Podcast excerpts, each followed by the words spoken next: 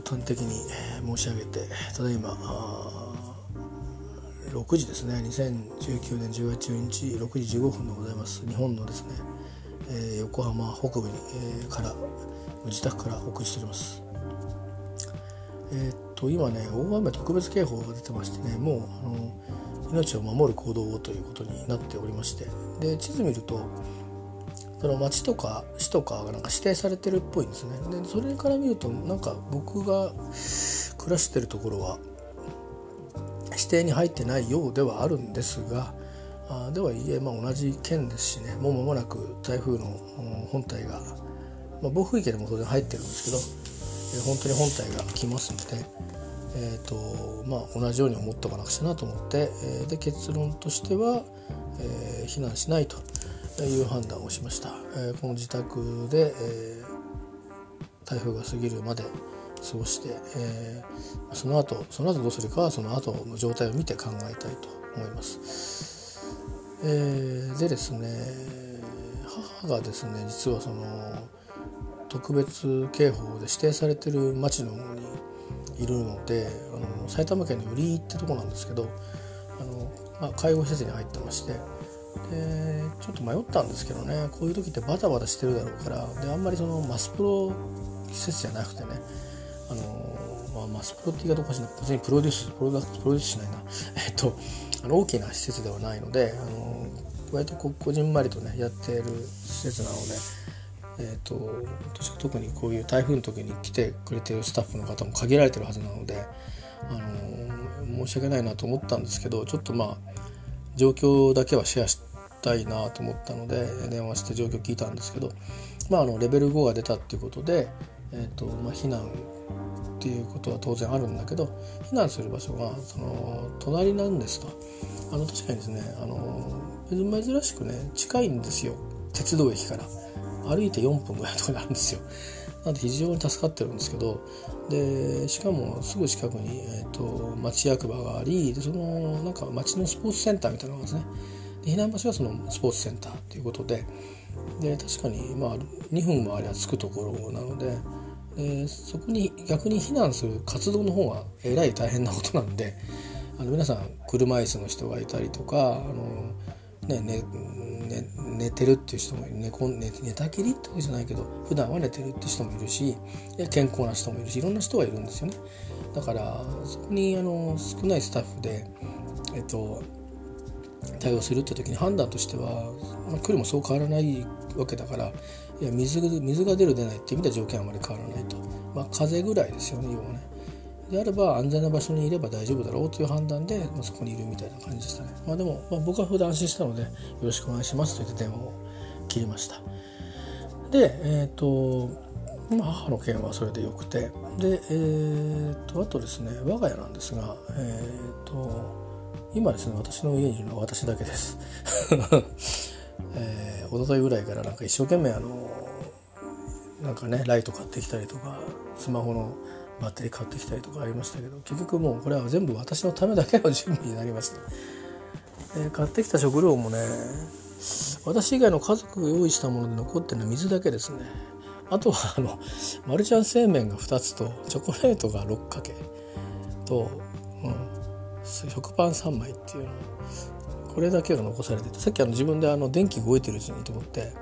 あの飯を3合ほど炊きましたけどね。あのとりあえずこれだけあれば明日の夜までいいかみたいな。どっかまで行ったら電気あの切っちゃおうかなみたいな。とか移し、ね、あのお椀に移して冷蔵庫に冷蔵庫入れると冷たくなっちゃうかな。どうしようかな。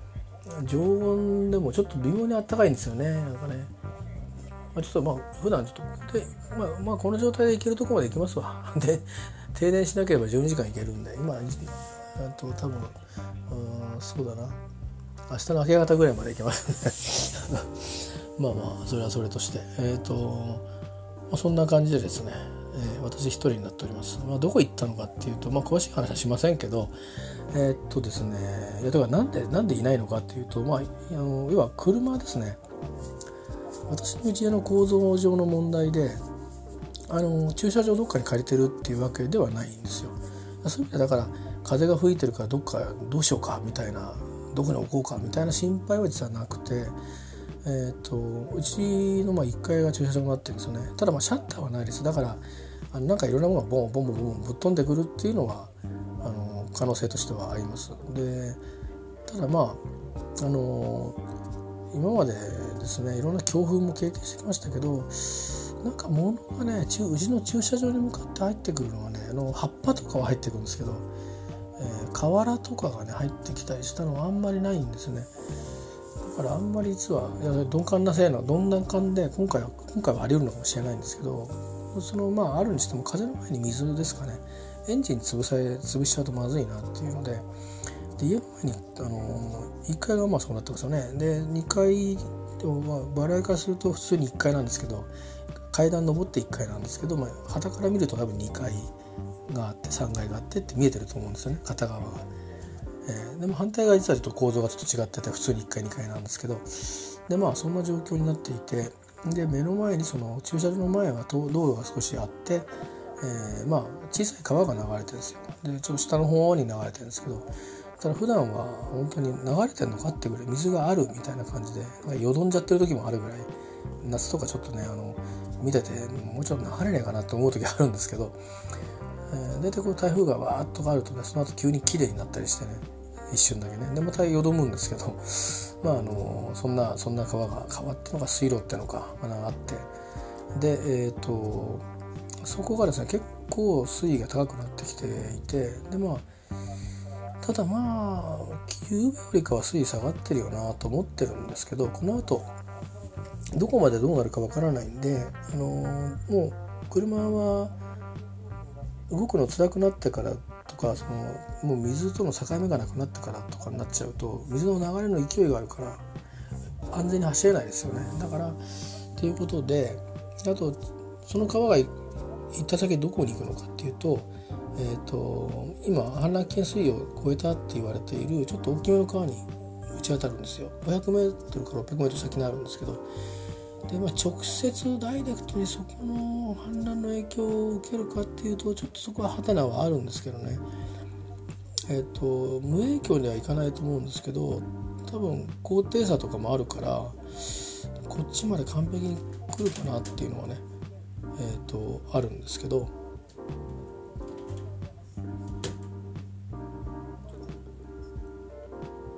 今ちょっと突風かな。グラグラって家が揺れましたね。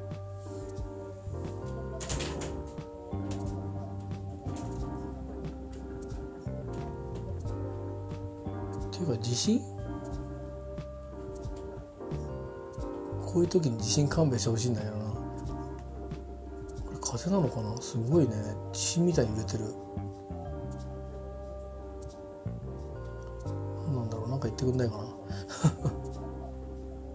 これこれが風なのか。いや地震みたいですよ。これ何発も来たらなんか潰れそうだね家が。え？やっぱ2階にいた方がいいかな。あまあまあそんなことでね川があの影響少ないと思うんですけど、まあ、どうしても車の守るっていうのがあってでまあ家内のねパートナーの実家があのまあそう遠くないんですよ。まあ、歩いても20分ちょっとで着くぐらいのとこにいて、まあ、車だったら多分10分もかかんないで着いちゃうんですね。えー、まあそれでそこにまあ他の家族も含めて、えーもう完全にあの「明日帰ってきます」みたいな感じで「行く?」って言われたけど「あのいや俺いるわ」って、えー、言ってあの、ね、この家がどうなるのかちょっといろいろ見知っておきたかったっていうのもあるし、まあ、今その体調もねそんなに良くないんでなんかこっちのことを気にしながら向こうにいるっていうのも なかなかそれそれでいろんな意味でしんどいんであの別にあの向こうにいること自体はその家内のあこんな時に地震起こせないなと思うよね。地震ですねやっぱりね。千葉県南部って書いてあるね。ああうちは方は3だったみたいですね。まあまあ。そんなに人はもうあれだな。亡くなっちゃった方がいるんですねもうね。あすいません。だから黙っちゃってああ。ぱ地震だったのね。これは地震なんだ。ああなるほど。いろいろ感じとかないとね。えー、えー、ということでね。あの別にそれは神経使わないですよ。いやとか逆にリラックスできますよ。あのもう逆に多分でも多分お父さんお母さんの方に気を使わしちゃうと思うんで。だからまあそれもあるしっていうんで一応まあ分散しました。分散するってことはこれはリスクをね分散するのはいいことですよね、えー、どっちかダメになってもどっちか生き残るんで。いやまあそんな大げさな話ではないんですけどまあそういうことでですね私が今私は一人でこの家にいますという感じです。まあそんな感じで今日を迎えております。えー、でまあその大雨特別警報なるものがそのまあ家族があ実家に、えー、パートナーの実家に避難した後ですねどうしようかななんか避難しなきゃいけないのかなどうしようかなとかってぼんやりな迷ってた頃にもう命を守る行動出たんであもうじゃあじゃあいいよと思って。えー、ともう何の迷う迷うことなく。というか選択肢なくですね。この状況出ていけないですからね危なくて、えー、危なっかしくて、うん、変なもんでねうちのその家内たちが、あのー、別の区なんですよ。でそこの多分えーと、避難所の方がもしもちろんこの時期から動かないと思いますけど例えば何かともう本当に重大なことが起きたとするじゃないですかそしたらもうそこにいらんないってことでどうにかこう弱くなったところを見計らって移るってなった時になんかねそっちの方がね行く道とか安全なの。で多分建物も、うん、快適？多分。で僕のあの暮らしてるところのエリアの避難所っていうのは子どもたちが通った学校なんだけどで最一日などの耐震補強とかしてるからいろんな上で頑丈にはなってるんだけどまあ普通の体育館だしでそこはまあまあ普通の体育館ではそれだからそれだけってことでは居住性はちょっとどうだか分かんないよっていうことですよね。まあ、行ったことないけどね避難って今まで人生で。でもまあそういうことで。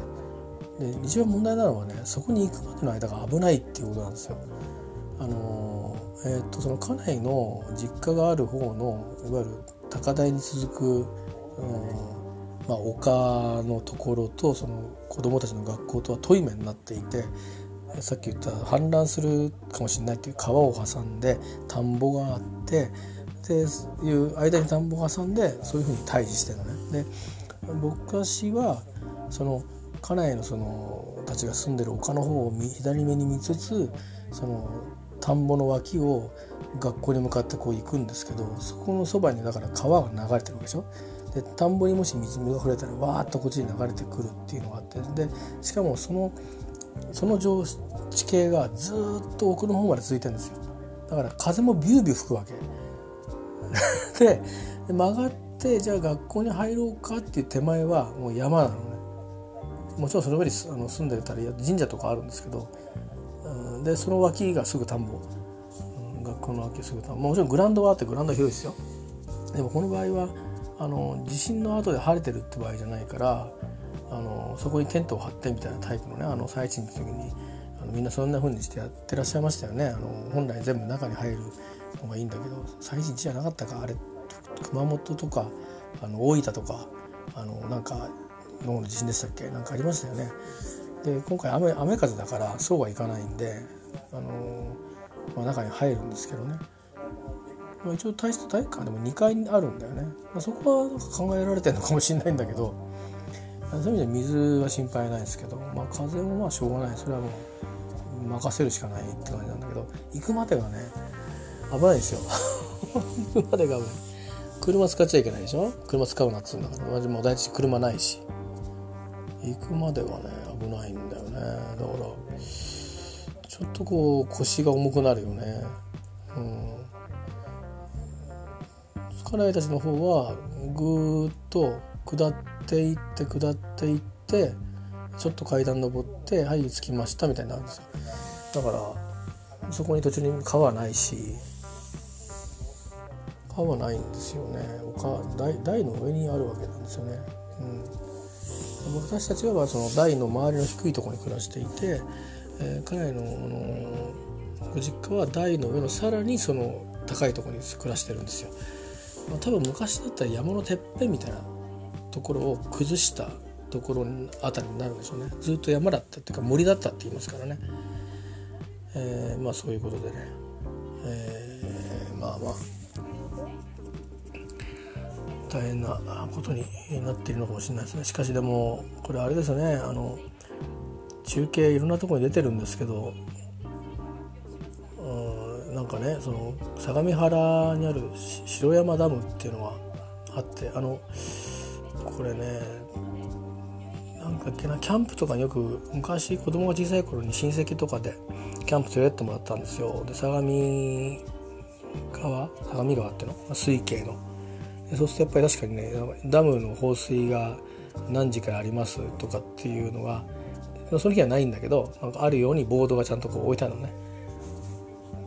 でそういうのを見てああこれ来る時は怖えな と思ってたんだけどまさにこのタイミングで、えー、それをやるわけですよね。不思議ですよねダムもね。あのうんとなんだろう水がないっていうね時は渇水でないともいう時もあるしこの間もそれこそあれです8月の終わりにその三峯神社行ったんですけどその時にね三峯神社にもう着くかって頃にねなんかダムのあのその上を通る道を通るわけそうすると水がどんだけ残ってるか見えるんだけどあのなほとんど水なかったなかったなくて何の水か分かんないんだけどえこれ大丈夫なの？みたいなみんなで話をしたんですけどね、そんなふうにあるじゃないですか。なんかもうあの立ち木が木がこう立ち枯れ木がわーっとこう見えたりなんかして。でこれで何十パーセントですとかって言うんだけど一体どこから水取るんだろうとかってまあ多分浸水してる水があるんでしょうけど、えー、でそういうようなのがあるけどこういう時は放水しちゃうわけじゃん、まあ、しょうがないですけどね。他に貯められるとこないんだから。でもなんかもうねなんかちょっとバランス悪いよね。なんかねでもダムはこれを水を貯めようとこうと思えばたくさん他にも作んなきゃいけないんだろうけどでもたくさん作ると結局はいっぱいになっちゃってたくさん放水することになって余計リスクが増えるってことになってだからなかなか難しいですな水がめをこうなんていうか水がめなの何の水がめか分かんないけど生活用水か工業水か農業水か分からないけどもあのねなかなか、うん、人の暮らしっていうのは難しいもんですな。えー、でもこれその要は今まで自然なその雨量でもって相模川も相当なあのことになってるんだけどそれに加えて、えダムを守るために、えーと、放流をするということになると、まあ、周辺の流域の人たちはそれによって、まあ、逃げてくださいって言ったらいいんだけどあのまあ後で保証はねあるんでしょうけど、まあ、生活ってねあの保証すればいいってもんでもないからね難しいとこありますよね気分としてはね。仕方仕方ないっていう言葉があるんでまず命をってことにはなるんでしょうけどね。えっ、と今はどの辺に台風がいるかってテレビでやってるんですけどちょっと頭痛くなってきたら多分ね気圧って低くなってきてるんでしょうねえっ、と大体今伊豆西伊豆にいるみたいですよ台風はこれでもあれですよねなんか位置関係としてはそれこそ東京駅の前とか通ってくんじゃないの？これで分かんないけどすごいなんか本当に本当に都心を直撃するようなことになりそうですね。えー、いろんな島の風速のレポートをしていますけど神津島で44.8が最大瞬間風速って言ってますね。えー、神津島とかは、ま、台風がまあ西伊豆どこかなうんとね修善寺の修善寺内側なんだけど色尾関からちょっとこう西の方にクッと上がった何つうんだっけあの辺。なんかありましたね有名なとこがね、えー、そこから見たら、うんと、南東南東側ですよね。伊豆諸島だから。そこで 40m だそうです。だから僕らも、まあ、暴風域入っててまだ 40m 吹いてないんですけどおそらく東側に入ってくるとそれぐらいの風が吹くってことだと思うんですね。で今は北側にいるんですね。なので、えーと、この後通過していく時などにはその風があるのと、えー、それから過ぎた後過ぎた後数時間ですね、えーとその風が続く可能性があるということがこのレポートから理解できるということですね。えー、まあ、9時ぐらいにこの辺を通過するらしいですからあですから多分今日の明け方3時4時ぐらいまでは風は最低限かなり強い状態が続くということでしょうね。もう雨は強くなってきてますね、えー、吹きつけてきてますんで。はい、えー、いうことですか、えー、とりあえずさてと私の方はとりあえずこの後はあのさっきご飯食べちゃったんだけど先にあれかな、うん、あのガスを使うようなことをしたりして、えー、で情報をこのままテレビをつけっぱなしでいいでしょう。電源切れたらどうするのかって、まあ、ライトもあるし。えーね、そうですね、まあ、ではあのとにかくあれですあの今ねなんかいろんな音であの海外からあの日本に今、えー、いらっしゃってる方あのあの、えー、の案内みたいなものもあの高野宏さんがあのそれを、えーと、アメブロで上げてる方のアカウントへのリンクなんかを、えーと、ツイートしたんで僕もリツイートしときましたけどね。やっぱりあのこういう時ってやっぱりあの心配ですよね。僕はたまたま海外旅行してる最中に、えっと、気象のなんか災害に巻き込まれたとかテロに巻き込まれたってことがないのでその心配をしたとかいうことも幸いなかったんでちょっとこう自分なりの何て言うか準備みたいなのをしたことはありますけどもちろん。だけど実際に行ってこれどうすんだどうすんだっていうふうなことをですねえっ、ー、としたことはないのでわからないんですけど多分あのいくらかいくらかねいくら家族で来てようが団体で来てようが不安を皆さん持たれてると思うのでえっ、ー、とまあ今いろいろなこと言われていてあのラグビーのワールドカップのことで言えばそもそもこの台風の、えー、まあ、一番激しいシーズンに何で試合やってんだみたいなことでいろいろあの直接にも指摘をされたり一般の人があのされてるような感じもありますけどあのまずはあの今いらっしゃってる方々ですね、えーと、安心安全に今この時間を、えーと、過ごしてもらってどうにか。で、えーと、無事に、あの次の移動ができたり無事にお帰りいただくっていうことにつながるといいと思うんでね。空港とかもまた蒸気化するというかあの復旧するまでに相当時間がかかると思うし動き出しましたと言ったって言ったらえらいなんか混雑でも何にも食べらんないわ買えないわっていうことになったりとかするといけないから、ね、あの私はこう言っても役に立ちませんけどそういう情報をうまくシェアするとかあそれこそやっぱりあの便によって入場制限をちゃんとするとかねちょっとコントロールをきちっとしないとやっぱりこの終わりよければ全てよしっていういい言葉が日本にはありますけどもあの日本の言葉なのかな。やっぱりそういうのも大事ですよね印象としてね、えー、ですからやっぱりあの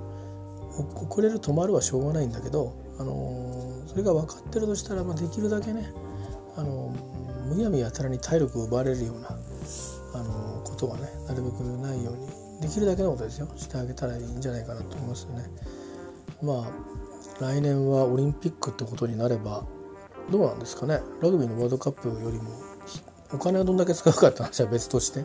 人はいっぱい来るでしょ。いろんな国から。アジアからもますよね。今回多分中国とか韓国から人来てないと思うんで。いや韓国はもちろんいろんな政治的な問題もあってですもあるんでしょうけど台湾とかタイとかからもあの来てないと思うんですよ。ラグビーのワールドカップについては。よほどマニアぐらいしか。だけど、うん、オリンピックになったら大勢の方がいらっしゃいますよね。それからパラリンピックってことになると、まあ、パラリンピックもいろんな障害のレベルがあるから一応に全員が歩けないとかいうことではないですけどもでもやっぱり特別なサポートが、えーと、ないとあの大会だけじゃなくてこういった場合にも立ち行かないってことはまあ多分その想定は当然されてるしいると思いますけどえ、ー、とまあ過去にアジアであったオリンピックをですね振り返ってみると多分ソウルオリンピックまで遡るんですよねおそらく。北京オリンピックか。で北京オリンピックソウルオリンピックも多分台風のあの心配はそんなにしてなかったと思うんですよね。えー、あの天気の心配はえらくしててなんかあのあそこの雨雲をねなんかのミサイルミサイルっていうかなんか打ち込んで雨降らしたりとかってやってましたけど。で韓国の時は時期がいつだったのかよく分かんないですけどまあ韓国も台風は行きますけど先に日本に来ますからね。日本かフィリピンか台湾に行きますんであのあんまり考えなかったかもしれないです。よだからそういう意味だと東京オリンピックが最初のオリンピックがあった頃に比べたら気象が世界的に変わってるのでそんな中でまた今度あのやるわけなんで全然主催団体違いますけど世界的な、まあ、スポーツ大会ってイベントってことではあのオリンピックが最大のものになろうかと思いますから、まあ、特にパラリンピックですよね、えー、ののついては本当に国を出るところまで特にこういうことになった場合にあのどうやって、う、きちっと誘導してそれからあの必要以上のストレスをねこう抱えないように、えー、ストレスっていうのは心身ともにですよ、えー、ちゃんと水分が取れるとかそのちゃんとこう安心感のあるね、えーと、運営をするためにやっぱもう少しもう少しなんかまた準備がいるんじゃないですかね。あと1年ありますからね、えー、ぜひあの今回のことからあの学びを得てね実際に成果に結びつけていただけたらいいんじゃないですか。あのラグビーのあのと看護関係者が悩みに悩んだ甲斐があるだろうし、日本がこうして批判をこういろいろ受けてることも、うん、受けた甲斐があったねということになるんだと思うんで別に日本が悪いわけじゃないんですけど申し訳ないけど 台風は地球である以上しょうがないんでねこれね、うん、しょうがないわけですから前も言いましたけど、うん、別に僕たちが悪いわけじゃないんですけどね、うん、条件値だけなんで。台風があるからやめとこうなんつったらね大体何だってダメになりますよね。難癖つければ、うん、あの大統領よくないからやめとこうってそれでね、言うかもしれないですよね。でもオリンピックなんて不思議なもんでヒトラーはあのヒトラーだったのにオリンピックやっちゃうんですからね。分かんないもんですよ。別にその正しい正しいっていうかあの何ポリティカルコレクトとかいろんな意味でのそのコレクトネスみたいなコレクトネスっていうのかな。あのコレクトでいいのかな名詞は。うんとなんか何か何かの正しさを追求して別に何の委員会も別に選んだりしないのでそこから先は結果ぐらいに持っていくっていうことでしかないので。えー、いろんなこと起きても、ね、だって暑すぎるマラソンだってあったりとかさするわけじゃないな今そっちばっかり言ってるけど、ね、なんでこんな暑い時期にまあオリンピックやるんだみたいな話がこの間ありましたよね。うん、でそういう意味では台風の話だってまあ10月ではないのかな？違う時期にあるのかな？ちょっと分かんないけど、うん、まあもう少し違う時期にやるにしてもね。台風の危機っていうのはやっぱあるしその時期に台風は規模が小さいなんて誰も言い切れる保証できるわけはないので同じことはあると思った方がいいんですよね。えー、ですからあのぜひぜひ。それはもしかしたらオリンピックの人たちが準備する時はダメで消防とかあそれから各都市とかそれからもう東京だけじゃもう大変で普段は東京なんか災害に人を出すじゃないですか逆に他の都市からねやっぱり応援をもらうとかも必要かもしれないしあと財政はまあお金東京お金あるから大丈夫かもしれないけどそういう財政的財政的な、ね、手当もね追加でいるのかもしれないですよね。えー、ででそれはそれできっぱり出しておかないとあの例えばね今度あの台湾でオリンピックやるってなかなか中国がいるから難しいと思うけども例えばうんとですよね。あの、えーと、マニラオリンピックとかさ、まあ、ジャカルタはちょっと沈んでいくみたいだからあれだけどそういうふうにいろんなところでこの、まあ、東南アジアでオリンピックをやろうなんてことになった時にねやっぱり役に立つこともあるかもしれないじゃないですか。レベル違いすぎるけど、うん、だからなんかやっぱりそういう意味でいろいろ役に立つこともると思うんでね。あのきちきちっとこう準備をしてでどうだったかっていうのにつなげてほしいですね。えー、ラグビーの方ってほらラグビーだけだからさ試合が。やるかやんないのっていうだけで終わっちゃうじゃないですか。なんでなんだないんだったら、ね、見ないでどっかちっちゃおうかとか台風来てんだけど、まあ、しばらくして帰ろうかとかとか、ね、飛行機これ帰らないのとかねなんか変更してよとかなんとかっつってそれで終わっちゃうんだけどあのねオリンピックであの試合見たくてチケット取って「ああ取れた行こう」っつって。でせっかく行くんだからレモン見ようとかせっかく行くんだからあそこ横も行こうなんつって。ね一応やってくれてる人がもしいたとしたらあのいろんな試合を見たか見たい人もねいるでしょ？その国の各国の応援をしたいみたいな人もいるだろうしこの競技だけ全部見たいっていう人もいるじゃないですか、ね、別にあの国の応援じゃなくて、うん、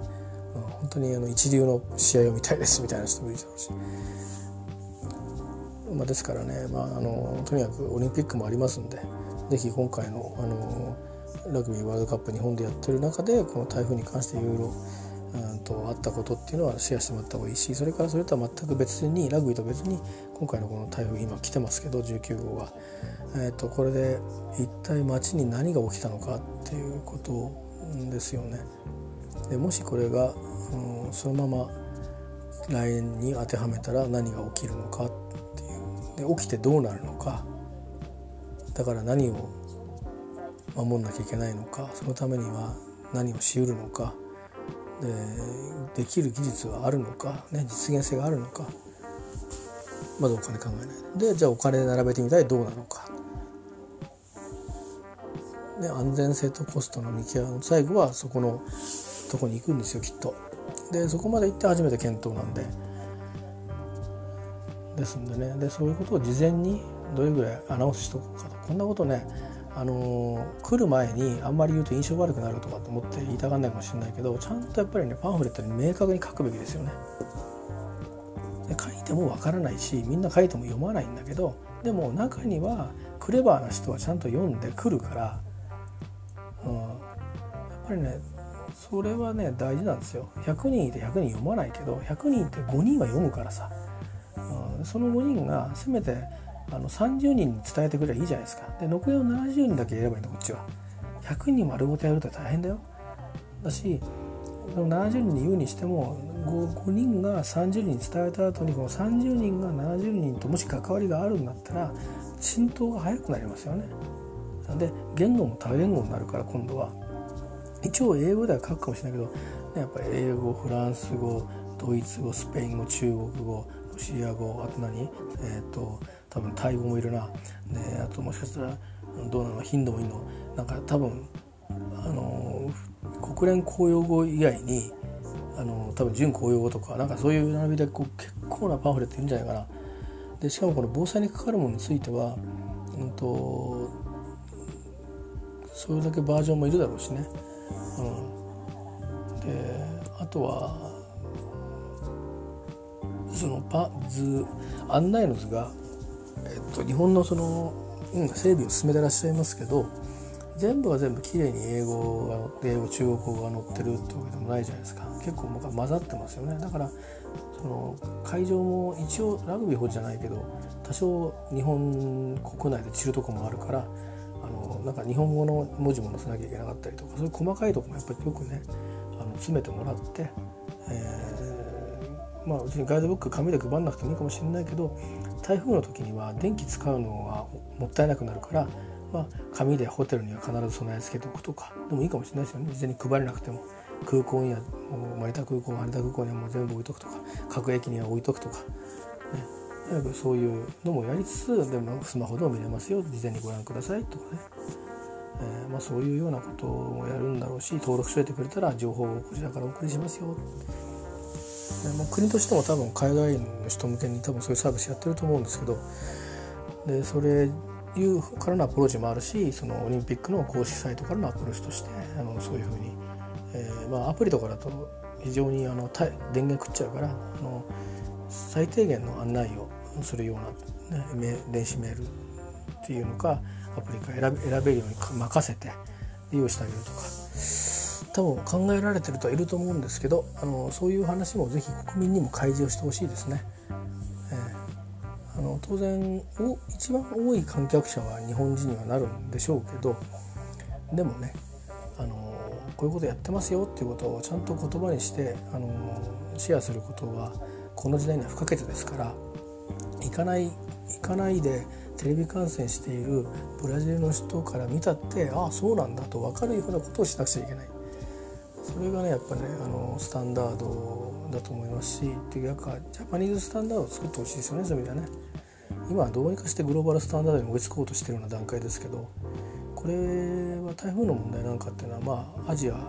の問題ですよね。もちろんアメリカでねやった時にあのハリケーンが来るかもしれないとかそれはあるんでしょうけどもちろんねあのそれはあるんでしょうけ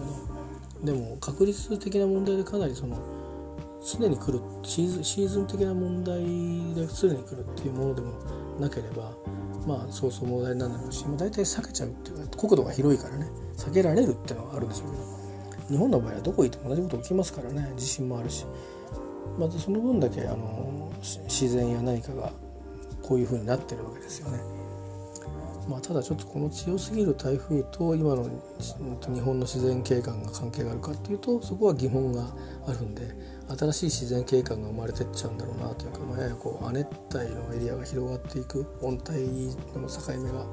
上がっていくというようなあるいは新しいなんか気候区分ができるような気象区分というのかいうふうに、まあ、世界全体がね向かってってるっていうことだと思うんですけどね永久凍土が永久じゃないわけですからね、えー、化石が見つかったって喜んでますけど本当は喜んじゃ喜べないことかもしれないですよ。マンモスが見つかるっていうのはね、えー、まあまあまあ、えー、だらだら話しちゃいましたけどまあそういうことですね。なんか思うことがね、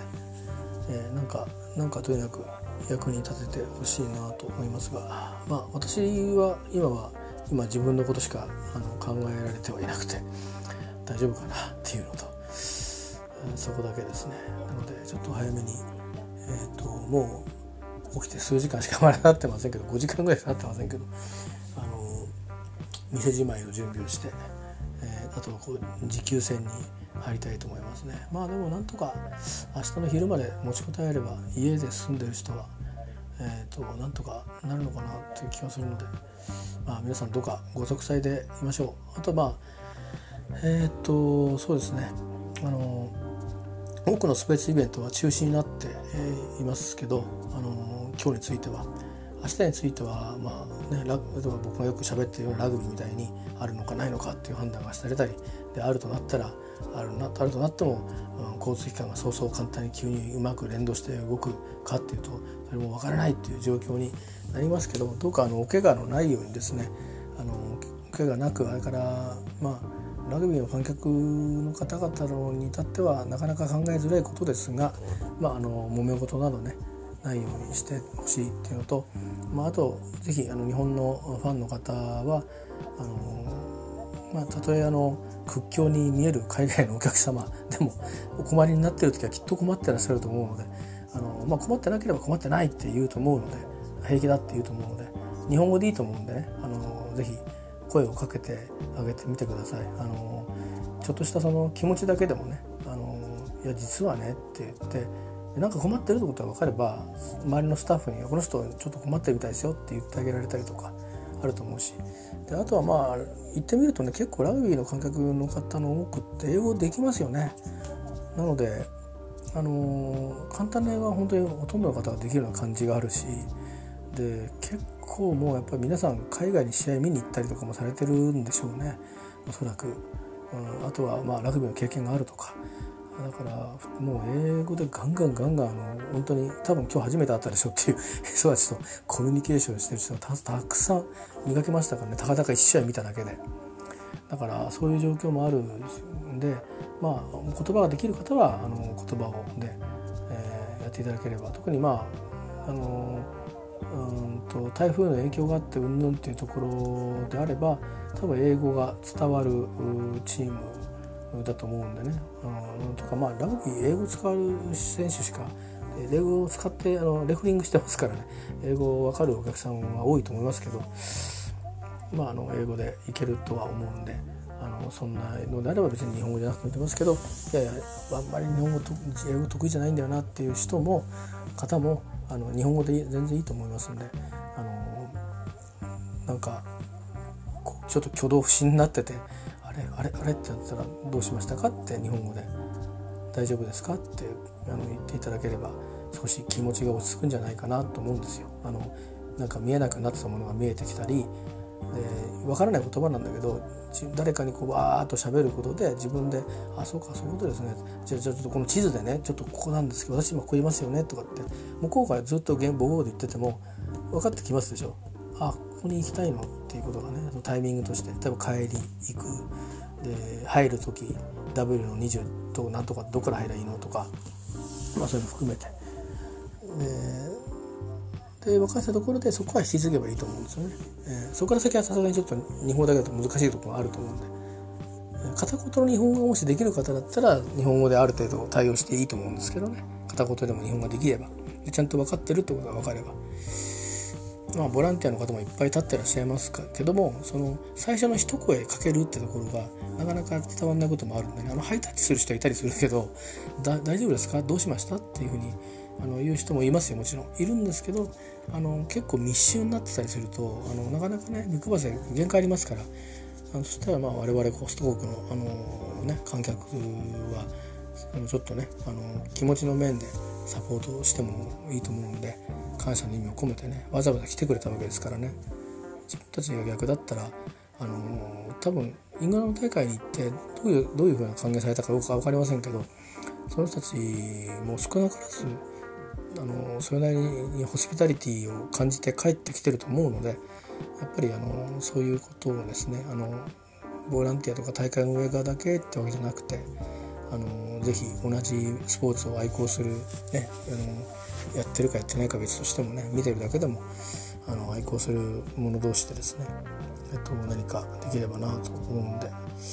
まあそうは言ってもあれか。大概みんな固まってくるからね。連れ立ってね。あの向こうから来てる人も連れ立ってるしこっちで暮らしてる人もあの下手すと重いのあったなスコットランドのジャーん？シャ T シャツにイングランドの T シャツにボールブラックスの T シャツ着た3人組っていうのがいてなんか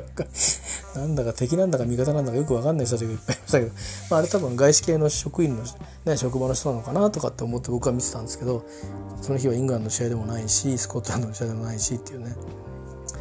いやまあニュージーランドでオーストラリアだとみんな来るのかな、まあ、とにかくスコティッシュがあのキルトを履いてでねビールをビール待ちでフラワー・オブ・スコットランドを大熱唱してたっていう、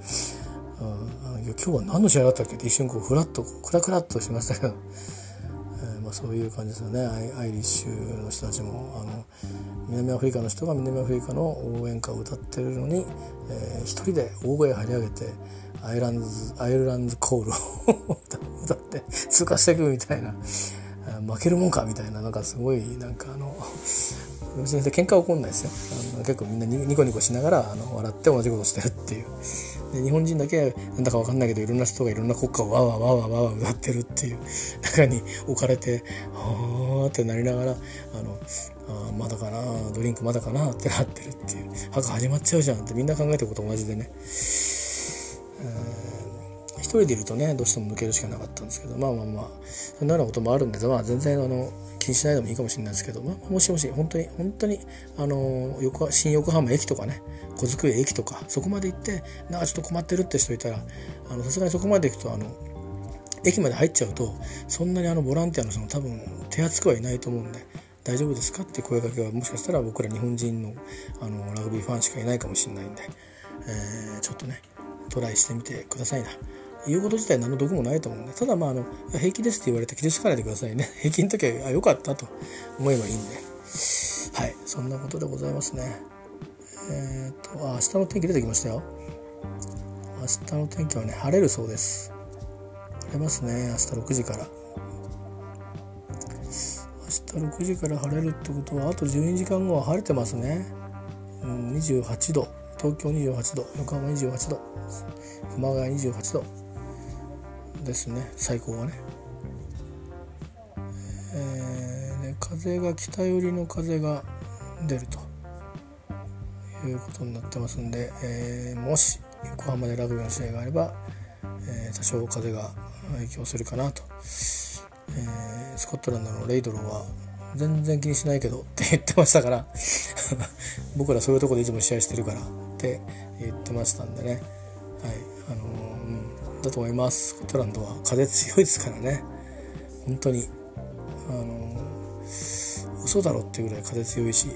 うん。あの、ロンドンよりも天候変わりやすいかもしれないですね。なんか僕そんな印象持ちましたけどね。この2回お邪魔して。特にハイランドも行って。ね、どうなんですかね、まあ、いつもの試合は多分マルフィールドとかでやるんですかね。よくわかんないですけど。もっともっとも中心部でやると思うんで。ハイランドも本当の北ハイランドまでは行かないとは思うんですが。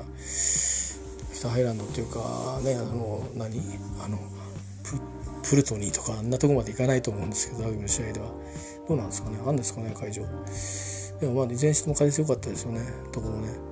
うんちょっと待ってこれこれから期待ってもっと違うのか？みたいな感じになってちょっと内心ビビってましたからね。船出んのかよ？とかねいろいろ思いましたから。えーと喋ってる間にですね、えー、伊豆半島に台風が上陸しましたね。もうちょっとで来ますねこっちに。えっ、とねもうね3600個停電してるんですね。ってことはこれ近寄ってくるたびに停電するっていうタイプなんですね。ちょっとあれだな。そろそろ電気が消える可能性があるんで、まあ、皆さんとにかくあのご息災でいてください。明日はもう晴れるそうですから。でいろいろ生活の立て直しみたいのが関東圏や、まあ、これ新潟とかも雨降ったりするからちょっと広い範囲で、えー、なんか関東ばかりフォーカスがってますけどあの浜松だとか名古屋だとかいろんなところで暮らしてる人も長野のね佐久の方だとか松本だとかいろいろあると思いますからね宮城ね。あの本当にあの多分日本のとにかく多分もう九州とか北海道以外みんなこれなんか影響を受けるような感じになってるんだと思うんであの本当に生活の立て直しのためにあのあの仕事もねこの休みも仕事もありながらっていう方もいらっしゃるでしょうし、えーと、あるいは小さいお子さんをお持ちの方とかいろいろねご不安なこともあると思うんですけどどうかあのご続されていてください。えーと、またあのそんなことをまあなんか一人喋りしてるだけなんですけども えとツイッターの方ではですね何か役立つ情報があったらあの公式リツイートをしてあの見たいなと思いますけど一通り僕が今見るべきだなと思ったものはもうリツイートし尽くしたので、あのちょっと電池保存のために、えー、しばらくはねちょっとネットから切れようかなと思ってますけど。はい、えー、以上でございます、えー、どうか本当にあの繰り返し繰り返し繰り返しになりますけどお互いにご、えー、息災でおりましょう、えー、以上です。